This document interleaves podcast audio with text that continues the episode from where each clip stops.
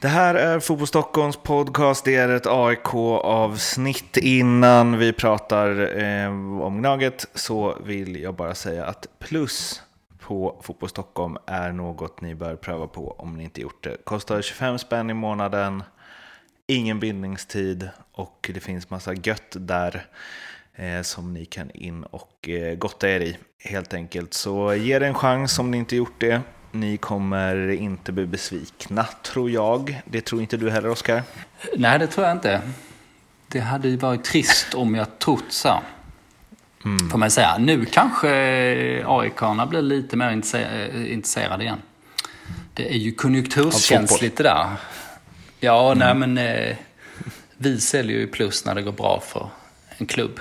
Eh, så lätt är det ju. Så... Eh, Ja, för oss är det ganska lätt. Det är liksom bra om det går bra för våra lag, så att säga. Så vi, om man har en konspiration om att vi hoppas på att alla lagen ska förlora och det ska gå dåligt, så, så stämmer inte det riktigt. Min pappas, en av hans jobbarkompisar som är supergnagare, hade, farsan hade varit på och pikat honom och något, och då sa han, äh, det är hockey som gäller nu. För de har ju värvat av bara helvete och eh, positiva vindar där. Mm. Så eh, ja, fotbollen kanske behöver det här nu, för att liksom, man vet aldrig. A I K hockey har ju varit ett sorgebarn, men de har ju slagläge nu med tanke på hur, ja, dels att det inte får vara någon publik på någon av tillställningarna, och att eh, A I K fotboll faktiskt går tungt för första gången på länge, fram tills man möter eh, serieettan och eh, guldfavoriten Malmö F F. För det är ju det är ju en A I K, det är en A I K-match. Det får man säga. Om man ska skriva det här reportaget någon gång i framtiden om den galna tjugo tjugo-säsongen, så skulle ju det här mm. kunna vara vändpunkten. Mm. Den är tacksam att berätta om. Jag twittrar ut bara liksom en, en bild eh, efter slutsignalen som sammanfattade hela, och det var ju, ja, det var ju bara på grafiken på matchen, men där mm. står det ju M F F A I K noll noll, och så är det två röda pluppar över A I K, två röda kort, och så står det hundra minuter och en, hundra minuter och en sekund på det, och eh, mycket ett och mycket nollor och plus sju, ja, plus sju förstör ju den där binära känslan. mm. Men det skulle ju stått plus tio, eftersom det är också det som stämmer exakt. mm. Men, men jag måste bara säga, det är ju ett A I K-sätt att göra det på. Men om, om vi ska ta oss dit, vad som liksom ledde till A I K-sättet, så är ju två punkter i det är ju något som inte riktigt eh, ja, men de spelar fyra tre tre eh, när Nabil Bahoui eh, startade ute eh, på sin kant, som vi tjatat om länge, båda de två grejerna, eh, och båda de sakerna är ju inte lika med tecken med noll noll, två röda kort och hundra minuters kämp. Nej, man kanske förknippar fyra tre tre liksom offensivt spel och bollinnehav sådär. Och det är väl kanske mm. ofta en sån formation, men så, så enkel är inte fotbollen heller. Men nej. Ja, Nabba har vi tjatat om sedan tjugo femton ungefär sådär. Mm. Var, varje match som har spelat sedan dess. Ja, men i, skam den i, som ger sig. Nej, men A I K har inte spelat eh, där i vart fall. Ehm, och det här har jag tjafsat mycket med folk om. Om folk säger liksom, supportrar och så. Folk säger att man kan visst spela eh, anfallare, pocket, han är lika bra där och så. Och ja, han kan ju spela där, men han är inte lika bra. Och eh, det är bara att fråga honom själv vad han tycker, så får man ett, ett hyfsat svar. Men hur som helst, nu var man ju, eh, dels hade man ju... Eh, kört fast lite fyra fyra två, alltså den här landslagsmodellen som, ja, A I K har ju skapat eh, för lite chanser genomgående, men framförallt var det väl att eh, nu var truppen redo, och, och då kunde man ställa upp med eh, den tremannakedjan där framme som man, man eller som vi har efterlyst där med Nabil till vänster, eh, Goitom i mitten och eh, Paulus Abraham till höger. Ja, de var ju eh, ganska bra eh, tyckte jag genomgående. Eh, även om de hade ganska tufft. Mittfältet var väl eh, sisådär. Eh, och sen såg det ju bättre ut eh, där bak får man säga. För efter hundra minuters kamp så har vi, no- vi har ett världsrekord här. Mm. Jag minns eh, när jag var eh, på, vad fan, det är konstigt med minnen. Jag minns när, eh, när Serge Buka satte världsrekord på eh, Malmö stadion. Man hoppar så här sex och tio eller någonting. nittonhundranittioett tror jag det var. Jo, det minns jag, men jag minns faktiskt inte om jag själv var där eller om det är min kompis som var där. Ja. Tack. Hur som helst, vi har ett nytt världsrekord i Malmö så att registrera. Mm. Det blev ju trettiotvå fyra i skott till M F F i den här matchen totalt. Men två två i skott på mål. Och det är ju världsrekord. Mm. Det måste vara världsrekord i dålig träffprocent. Mm. Samtidigt som bra träffprocent från, från motståndarna. Ja, precis. Att de var, eller men att Malmö var konsekventa. Eh, att, nej men, alltså, M F F har ju liksom två av trettiotvå skott på mål då, men, och, och, och A I K har ju två av fyra, det får ju anses bra. Ja, just det. Och den kombi- kombinationen i väldigt många skott, väldigt dåligt och väldigt få skott, väldigt bra, känns också som ett världsrekord. Det kanske är fler världsrekord i det här. Mm. Det är också, det är också så, det finns finns ju ytterligare en så här... Ett världsrekord. Ja, men det finns ytterligare en så här motsägelsefull sak i det. För att, för att Malmö ska slå världsrekordet i dålig skottprocent, då måste de ju spela bra för att komma fram dit. Och för att A I K mm. ska slå liksom världsrekordet i att inte släppa skotten på mål, då måste man ju ha ett underläge från början på något sätt. Men eh, helt sjuk statistik i vart fall. Mm. Och eh, vi kommer ju lite alltså... till backlinjen och Budimir Janosevic stod den här gången, men Budimir gjorde, behövde inte göra så mycket trots allt. Nej, uppenbarligen inte. Och det är ju någonstans alltså, att man träffar två av trettiotvå. Det är ju, man hade, jag hade velat liksom kolla på det igen och verkligen gå igenom avslut för avslut, för att eh, vi, vi kan ju utan att eh, sätta fler gånger säga att det är klart att det är dåligt gjort. det, det måste finnas ett och annat dåligt avslut bland de här trettio utanför mål. Eh, men eh, ja, det är ju så här, om det var chanser, om det var skott i dåliga lägen, alltså procentuellt där, för det kan ju Det kan ju vara att de bara varit ivriga och liksom avslutat från dåliga lägen, eller så kan det varit jättedåliga avslut. Men förmodligen är det ju en potpurri av diverse här.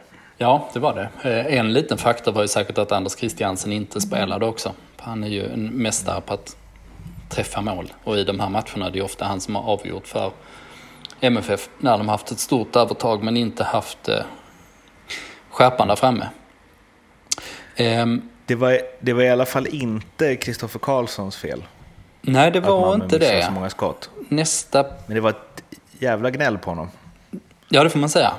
Nästa punkt är varför A I K klarade sig trots allt. Vad de gjorde bra. Men denna punkten är varför klagade alla på Kristoffer Karlsson. Jag tror så här. Jag tror att det var en sån pass jävla pers för alla som såg den. Alla A I K-arna som såg den mådde ju dåligt i... Ja, hundra minuter. femtio av de hundra i vart fall. Ehm, och allt från minut sjuttio när man då fick den första utvisningen av två. Ehm, var det väl så jobbigt det kunde bli. Ehm, så jag, jag tror mest det var det. Och sen så blev det ett antal omdiskuterade situationer och då blir liksom alla arga på något sätt. Att man bara misstanken på att man har blivit förfördelad någonstans gör att, att man blir galen. För när man bröt ner de här situationerna, vilket eh, D-Play gjorde sen tillsammans med Kristoffer Carlson, då var det ju, slutsatsen var ändå rätt tydlig, att han hade ju landat betydligt mer rätt än fel i de här situationerna åtminstone. Ja, och den enda han hade landat fel i var väl straffsituationen med Kese Tillin, och det var väl inte A I K-arna arga över? Nej, exakt. Så att, eh, skulle man dra någon slutsats av det, vilket lag som missgynnades eller gynnades, så nej, det finns ingen, ingen större skäl för A I K-arna att vara upprörda på det. Eh, målet var ju omdiskuterat som eh, vinkades borta. Eh, fint. Ja, det vill, fint jag, mål det vill jag veta. Av, ja, fint mål av Paulus Abraham får man säga, eller fint skott av honom. Eh, ytterligare alltså mm. ett tecken på att han är en skicklig avslutare trots sin ringa ålder. Eh, och han hade nog kunnat göra, ja, med lite marginal, han har gjort betydligt fler. Eh, Nej, men där eh, dömde han enligt regelboken, så att om det står en, en spelare liksom och och skymmer eller lite i vägen liksom på målvaktens sida i en offside-position, så är, så är ska det vinkas bort helt enkelt. Det är inte, inte, inte mm. svårare än så. Det, men det där är en sån grej som jag tycker, och det tycker jag ju ofta, eh, känns det som. Men eh, att det är klart att det är rätt enl- att döma bort det enligt regelboken, men det är ju fel det som står i regelboken. Mm, okay. För För att det finns ju inte en snöbollschans i helvetet att eh, Budimir tar den där. V- var Goitom än står.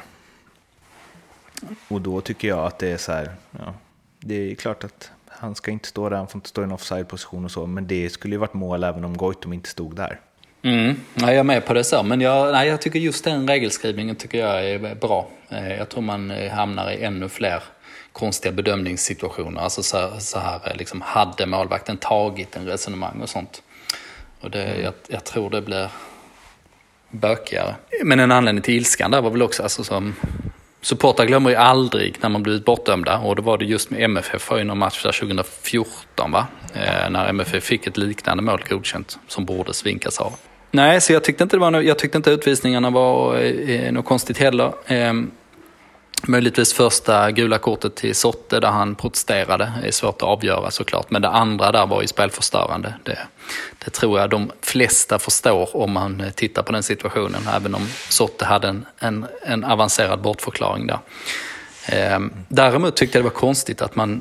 Nu blev det hundra minuter, som sagt. Tio minuters tillägg. Eh, och att man la till tre under tillägg tyckte jag var förståeligt någonstans. Men de här sju ursprungliga, det tyckte jag däremot var märkligt. Jag tyckte inte det var... Ja, det var ju lite fördröjning här och där liksom, men jag bara liksom svårt att säga varför de standardmässiga tre plötsligt blev sju i det här fallet. Mm. Mm. eh, extra, jag menar så här, nu, nu, fan, nu låter jag som en gnällis här, eh, som gnäller på regelbok och så vidare, men de här tilläggsminuterna tycker jag också är lite huller om buller. Från, ja. det, är, det är sällan jag känner så här... helt rätt tid. Ja, det är jag helt med på. Alltså, tilläggsminuterna är ju ett största mysteriet inom fotbollen. Att det är liksom... Ja, men det är domarens tycke och smak för vad han tycker är värt att klocka på. Alla har ju sin egen standard där. Det är ju helt otroligt att det bara fortgår. Och det är ju liksom som gjort för... Ja, liksom, ja, men dels konspirationsteorier, men också liksom korruption i vissa ligor och sånt. Liksom. Det är ju ja, det är otroligt märkligt det. Man har ju sett så många, så många exempel på liksom, ja, men till exempel då är det tre minuters tillägg och sen så blir det en skada på tillägg och sen blir det ett mål på tillägg och sen så blåser domaren på nittiotre ändå. Um, mm. Ja, jag tycker om man, om man börjar fundera på det här blir man ju galen efter ett tag i vart fall. Milan hade ju några år där, Juventus också väl för den delen, då de gjorde en del mål i nittiosju, mm. oavsett vad tilläggstiden var. Precis, när Berlusconi var som mäktigast i fotbollsvärlden så hade väl de rätt många minuter extra där. Ja.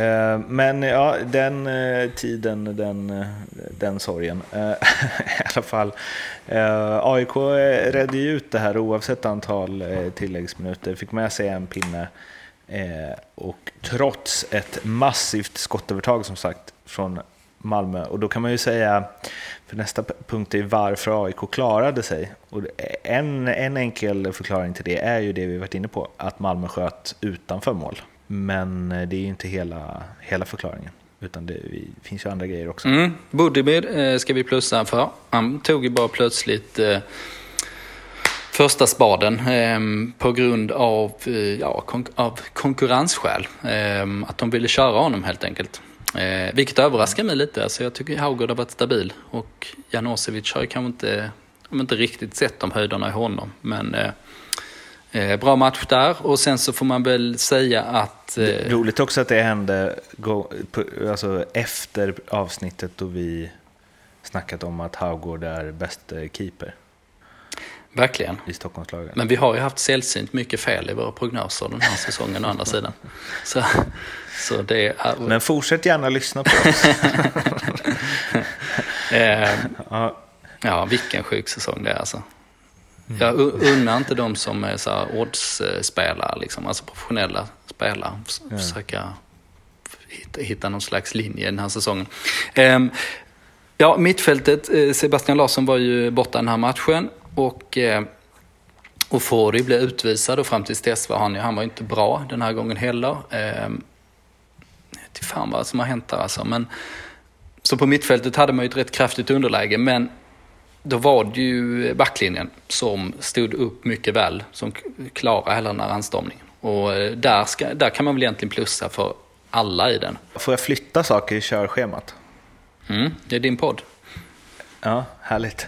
För då vill jag liksom först då vill jag vara kvar lite på Budimirs match och flytta upp punkten kontroversen i A I K som jag ändå har mm. med honom att göra.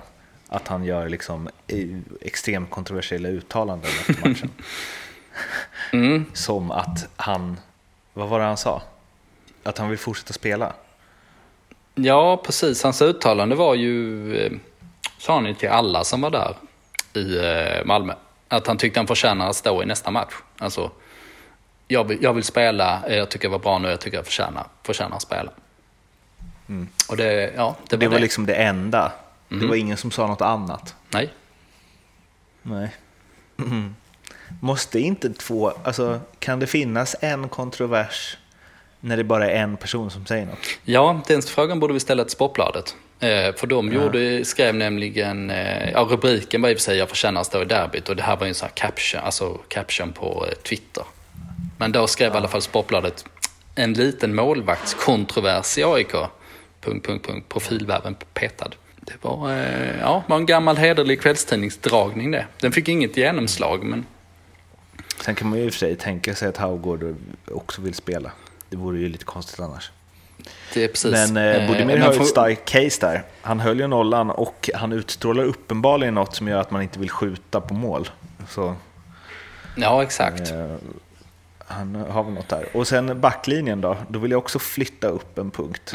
Mm. Eh, och sådana här punkter... Jag gillar lite när du har, har fel. eh, och den, den är ju Oscar hade fel. Backar om Lustig. Det hade också kunnat vara en Aftonblad eller Sportbladet rubrik. Mm. Så, så uh, gjorde man ju när jag jobbade mycket på, på... Ja, du var ju också inne på Sportbladet där en sväng. Um, ja. För ett gäng år sedan. Det var länge, länge sedan. Ja, men det gjorde man mycket där för tio år sedan. Det var liksom framförallt hockeyskolan, hockeyjournalistiken. Bara att en av krönikörerna ställde sig liksom med sån här byline med armarna i kors och säger, jag har sett mm. en träning, nu vet jag. Luleå vinner guld i år. Och då vet man ju att nej, det kommer de inte göra. Det, eller det är ju väldigt liten sannolikhet att de vinner.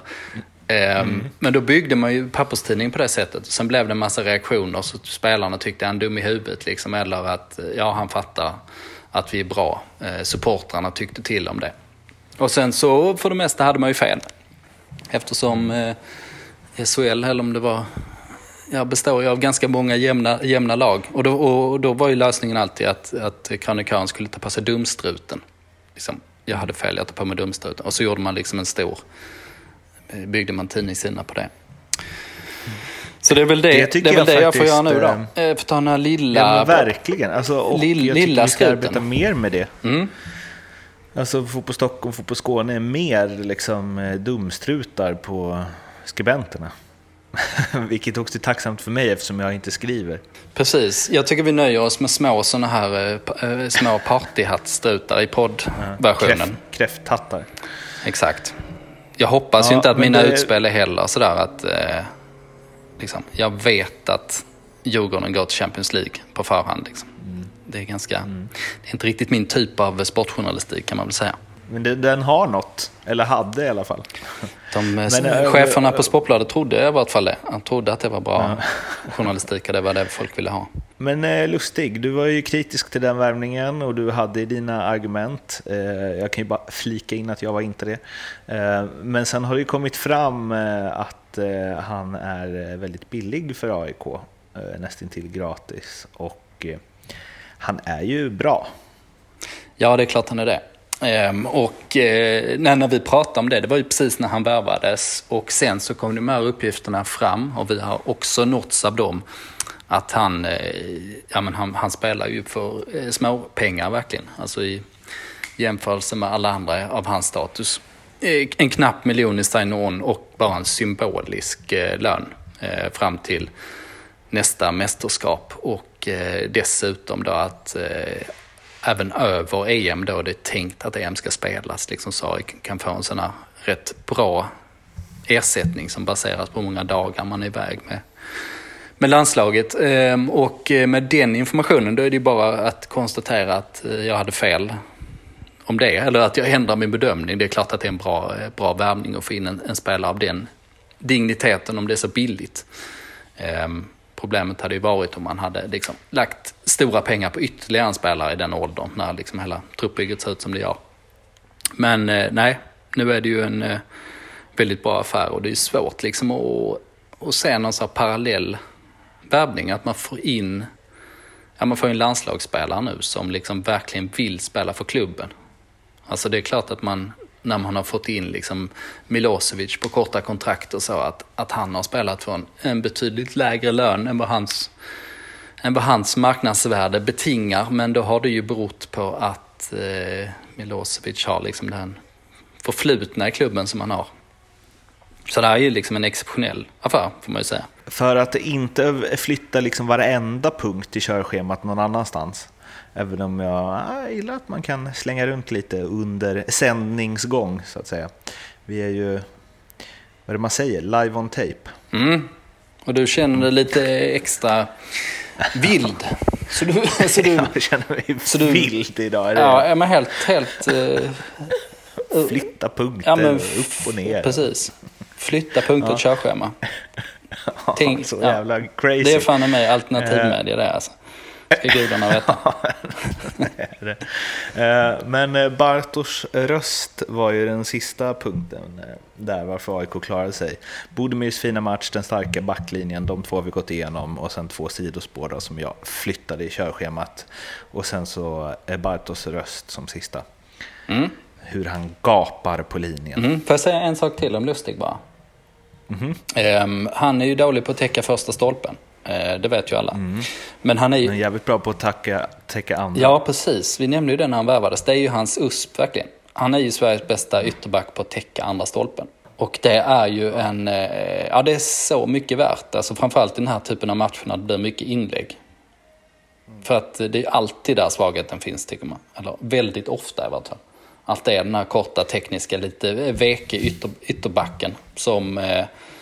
kan försvara rättvänd och som är duktig framåt, men så kommer de där inlägget de spelar bakom, och det är liksom som att det är många spelare som bara ser ut som de vill gömma sig liksom, och sen när de har släppt in en boll så ja, försöker de se ut som att det inte var deras fel. Men Lustig är ju liksom antitesen till det. Han är ju exceptionellt skicklig på att eh, täcka andra stolpen på alla sätt. Alltså det är ju ödets ironi att den, den ytterbacken, den svenska ytterbacken som är bäst på att täcka bortre stolpen, mest är känd för att en gång ha täckt första stolpen dåligt. Ja, faktiskt. Det är bara, jag tror fan det är bara jag som tjatar om Lustig på andra stolpen också. Alltså det har ju, ja. Vi andra har köpt, eller vi andra fokuserar fortfarande på matchen mot, vad var det, Ukraina? Ja. Nej, jag, ja, livet är orättvist. Ja, det är det. Men han har en förkämpe i Oscar Månsson i vart fall. Ja. Men eh, Bart, Bartos, kanske det han fokuserar på mycket. Täck första stolpen. Lustig. Ja, kanske. Men han gapar ju en del. Mm, det får man säga. Men man har väl inte hört... Alltså man hör ju så Jens Gustafsson. Han är ju liksom igång och liksom... Gl- hela gläfsar hela tiden på något sätt. Alltså det är lite störigt att lyssna på på något sätt. Ja. Men det är det väl å andra sidan. Vad fan, hade man stått själv och brålat på en plan så det, liksom, det är väl inte med kirurgisk precision eh, som man uttrycker sig alltid heller. Men jag tyckte Bartosz, han var jävla vad han var involverad i matchen. Och eh, framförallt efter eh, den första utvisningen. Och den sista halvtimmen blev det ju då med tilläggstid. Så var han ju igång i ett och styrde sina spelare. Um, om att de skulle jobba och täcka ut och, och komma på rätt sida boll och vinna närkamper och sånt där. Ja, det kändes som man nailade sitt snack också. När man för en gång skull fick höra det. Så känner man ju inte riktigt kring Jens. Nej, faktiskt inte. Jens känns ju tydlig annars, men det grumlas lite av när han skriker... Uh, Nej, så jag tror inte Bartusz hade någon röst kvar eh, när han vaknade sen på eh, morgonen efter. Men eh, mm. ja, i alla fall en, ytterligare en sån här liten intressant sak som man kan ta med sig från den här eh, trista säsongen. Man kan i alla fall eh, ta upp ämnet. Eh, jag pratade med Stefan Bilborn om det, alltså, det vill säga röstcoachning. Alltså Bilborn som är känd för att sitta och rita i sitt block när Hammarby gör fina och viktiga mål. Att han... Eh, är ju så långt ifrån liksom, Jürgen Klopp man kan vara. Liksom. Och Bilborn menar att det är liksom bara kosmetika. Att det är helt eh, poänglöst att göra det i vanliga fall. När man har publik och allting. Liksom, utan det är kanske mer för publikens skull som man, man står och vävar. Och eh, mm. jag vet inte. Jag t- tycker väl kanske han drar det lite långt åt sitt håll. Och nu säger Bilborn att det är liksom ingen poäng för honom att göra nu heller. Eftersom det hade upplevt kanske som lite märkligt av spelarna. Man stått, stått och gormat plötsligt. Men eh, nej, jag tror definitivt att Bartosz intensiva jävla coachning. Alltså att det ändå ger någonting när man kämpar så hårt. Liksom, och det är, det är tungt. Nu har jag ju slängt om så mycket i det här körschemat så jag vet knappt vart vi är någonstans. Men eh, Per Karlsson eh, ska ju krita på nytt enligt eh, Fotboll Direkt. Tvåårskontrakt. Vi har ju pratat om det här lite fram och tillbaka och har väl varit överens om att det är klart att Pertan ska vara kvar. Men det är inte helt problemfritt. Nej, men det är, nej, det är det sannoliken inte. Och även om man har Lustig på en billig penning och man har Per Karlsson som undantaget då bland alla de här spelarna. Det känns ju som att man ska ju släppa nästan alla andra, det är ett helt gäng vars kontrakt går ut. Um, så nej, det kommer bli knepigt att bygga trupp. Alltså, money management den här säsongen har inte blivit särskilt kul med tanke på att man fick ta in eh, Sorte och Rogic där på eh, mitten av sommaren och, och Radulovic. Radulovic var väl billig. Men vi har ju hört om att man diskuterade liksom femton miljoners investeringar totalt sett på de här spelarna. Och då hade man ju kunnat komma betydligt billigare undan om man hade valt att värva Milosevic och Blomberg till exempel lite, ett par månader tidigare. Men det var ju ett drag som man då bestämde, eller man tyckte att man var tvungen att göra. Och nej, det här kommer vi se. Alltså det kommer bli problem i många fönster framöver. För när man har gjort de här investeringarna och redan innan dess var det uppenbart att man behöver sänka lönekostnaderna, alltså rätt rejält, typ så här med femton till tjugo procent. Det var... Eh, femton procent tror jag att Kristoffer Fogel, det vill säga osynlig handen, kom fram till när han gjorde en analys för oss. Och den tyckte Håkan Strandlund, ekonomiansvarig i A I K, lät rimlig när vi tog den vidare till honom.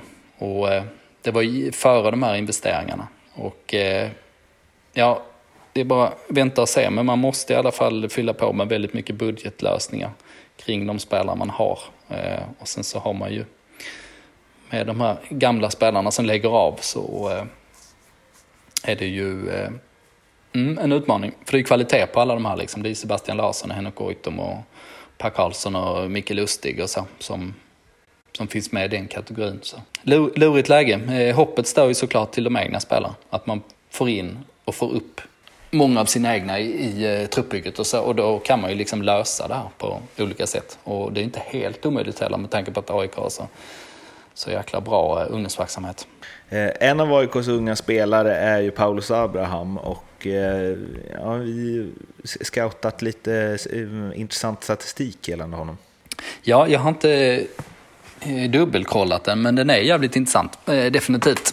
Jonas Hansson, vår kollega på Fotboll Sthlm, skrev om Anders Christiansen. Han missar ju matchen mot A I K. Han missar M F Fs Europa League-match nu mot Honved, spelar ikväll. Och han har den bästa plus-minus-statistiken i M F F. Om man jämför med hur bra det går för dem när han är på plan och när han inte är på plan. Och det är ju inte så konstigt med tanke på vilken status och kvalitet som han håller. Men enligt den statistiken så har ju Paulus Abraham ett ännu bättre personligt facit. Alltså jämförelsen med när han är på plan eller när han inte är på plan. Så ja, jag har inte riktigt dubbelkollat siffrorna sådär, men vi, vi ska definitivt göra ett knäck på det. För han har, ja, enligt den här statistiken så är det han den som eh, har alltså störst differens mellan hans närvaro och icke-närvaro av de spelarna som spelat minst tio matcher i Allsvenskan. Det är väl intressant statistik. Det tycker jag. Mm. Jag har i alla fall ingen mer intressant Nej, statistik att komma med. Nej, precis. Det är bara att spela uh, Paulus Abraham i varenda minut, så kommer det gå jättebra. Uh, uh. Mm. Uh, avslutningsvis då, sista punkten, en framåtblick. As usual, bra läge att möta Bayern. Och uh, förutom att det är ett bra läge, eftersom uh, vi konstaterade i Hammarby-avsnittet att ja, de är ju inte på G som du först konstaterade, och att när man tror att Hammarby är på G så är de aldrig på G. Det har liksom varit deras tema den här säsongen. Så är det ju också intressant med tanke på, förvisso under Rickard Norling, men senast lagen möttes var ju en av de mer speciella allsvenska matcher jag har sett den här säsongen i alla fall, där Stefan Bilborn gjorde jättekonstiga taktiska beslut och A I K kunde utan några som helst problem vinna den matchen. Mm, märkligaste laguttagningen i allsvenskan sedan Rickard Nordlings våren tjugonitton mot I F K Göteborg. Nej, absolut. Där hade jag fel igen. Hammarby vann ju med fyra noll mot I F K Göteborg, så jättebra ut. Plötsligt påminner allting om tjugonitton. Det såg ut som att de hade motiverade toppspelare i Tankovic och Kasaniklic igen, efter en säsong där det varit lite si och så med den saken. Men vad hände då då? När vi tänkte att nu jävlar, jo då blir det två två mot Helsingborg på hemmaplan, följt av noll tre mot Lech Poznan i Europa League, och bara rakt ut. Och nu då går man in i derbyt där, de har ju liksom spelat de här matcherna på kort tid.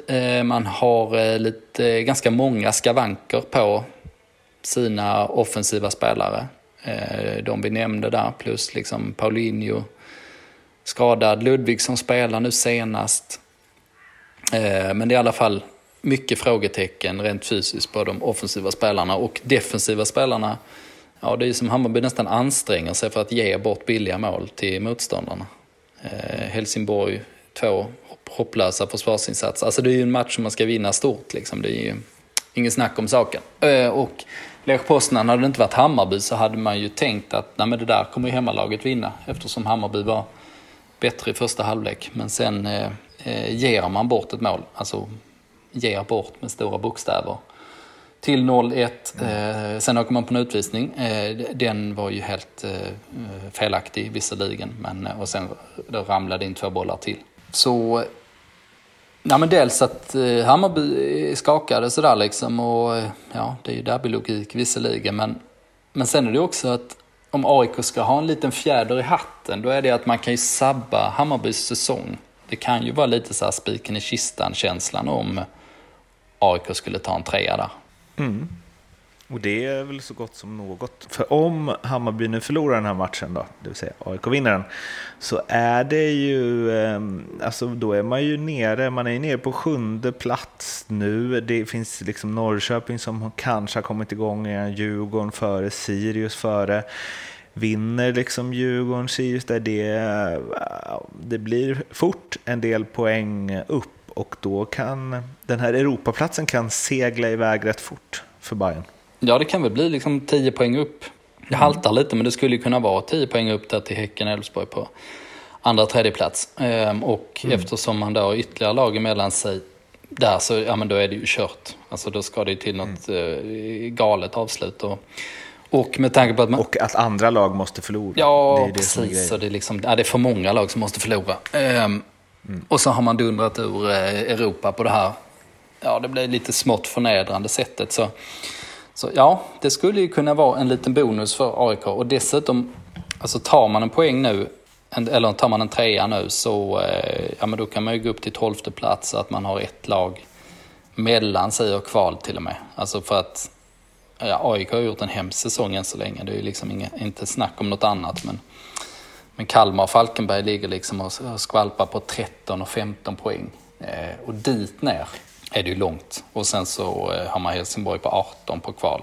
Mm. A I K är också arton, men en match mindre. Men det är liksom, ja. Man, man, man kan ju komma på säker mark ganska fort. Alltså två, tre matcher, två, tre vinster. Sen är det liksom, ja, då är det ju inte snack om någon kvalstreck, eller kvalstrid längre. Utan då är det ju mer liksom att eh, man redan kan lyfta blicken mot eh, tjugohundratjugoett. Konstatera att det här blir en misslyckad säsong. Men eh, nu ska vi komma in bra i nästa. Det var det för A I K-avsnittet den här veckan. Vi finns på Instagram, vi finns på Twitter och vi finns på Facebook. In och surra med oss där. Och sen glöm inte att prenumerera på podden och ge som sagt plus en chans om ni inte gjort det. tjugofem spänn i månaden, ingen bindningstid, är värt det skulle jag säga. Vi hörs igen om en vecka. Tills dess, ha det gott. Hej då! Hej då!